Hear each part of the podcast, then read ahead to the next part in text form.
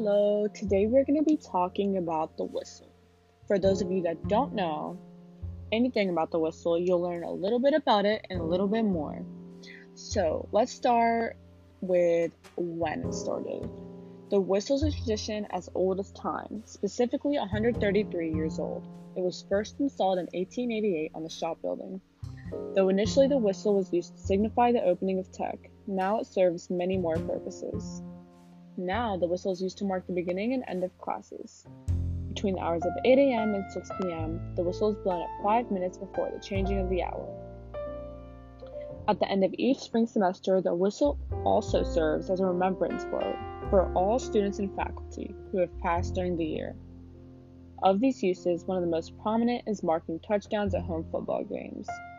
From signifying touchdowns at football games to alerting students of class change, the whistle plays a crucial role in every student's life at Tech.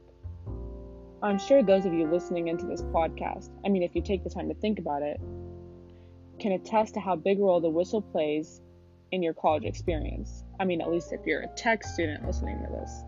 Even the faculty can probably attest to how big a role the whistle plays in their day to day life on campus. Many, however, have attempted to get rid of the whistle. From pranksters stealing the artifact to noise complaints from the population of Atlanta. And yet, the whistle could not be silenced. The students of Tech demanded that the whistle be reinstated after it was silenced due to the public's complaints.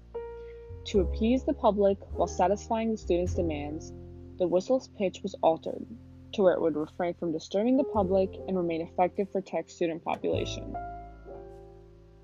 For the tech population, the high pitched sound is welcomed with open arms at home football games.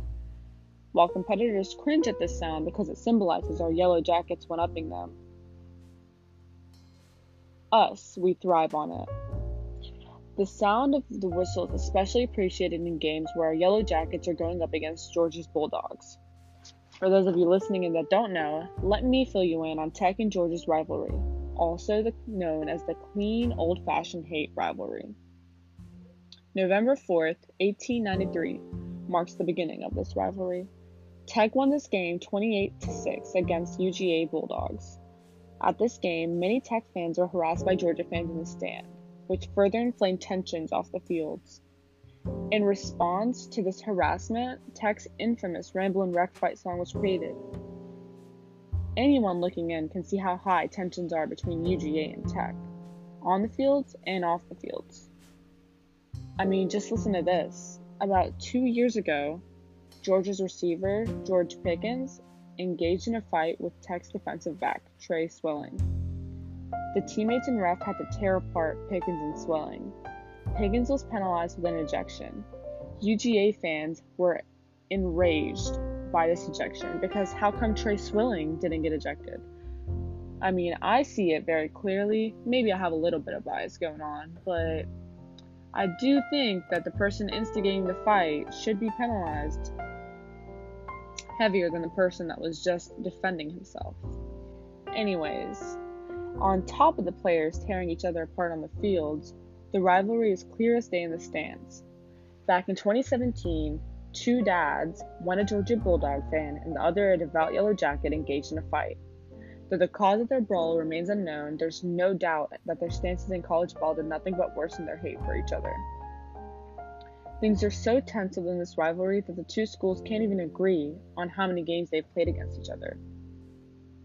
Though at this point in time, Tech's overall series record against UGA stands at 41 wins, 67 losses, and 5. As time has passed, tensions between UGA and Tech has settled down immensely. And we can honestly thank Crenshaw and UGA's athletic director, Stedman Sanford, for that. They had worked together for some time to work on rebuilding the school's athletic relations in a positive way. However, this doesn't mean that the competitive nature between us has diminished anymore, and my competitive self still believes that Tech will make a comeback.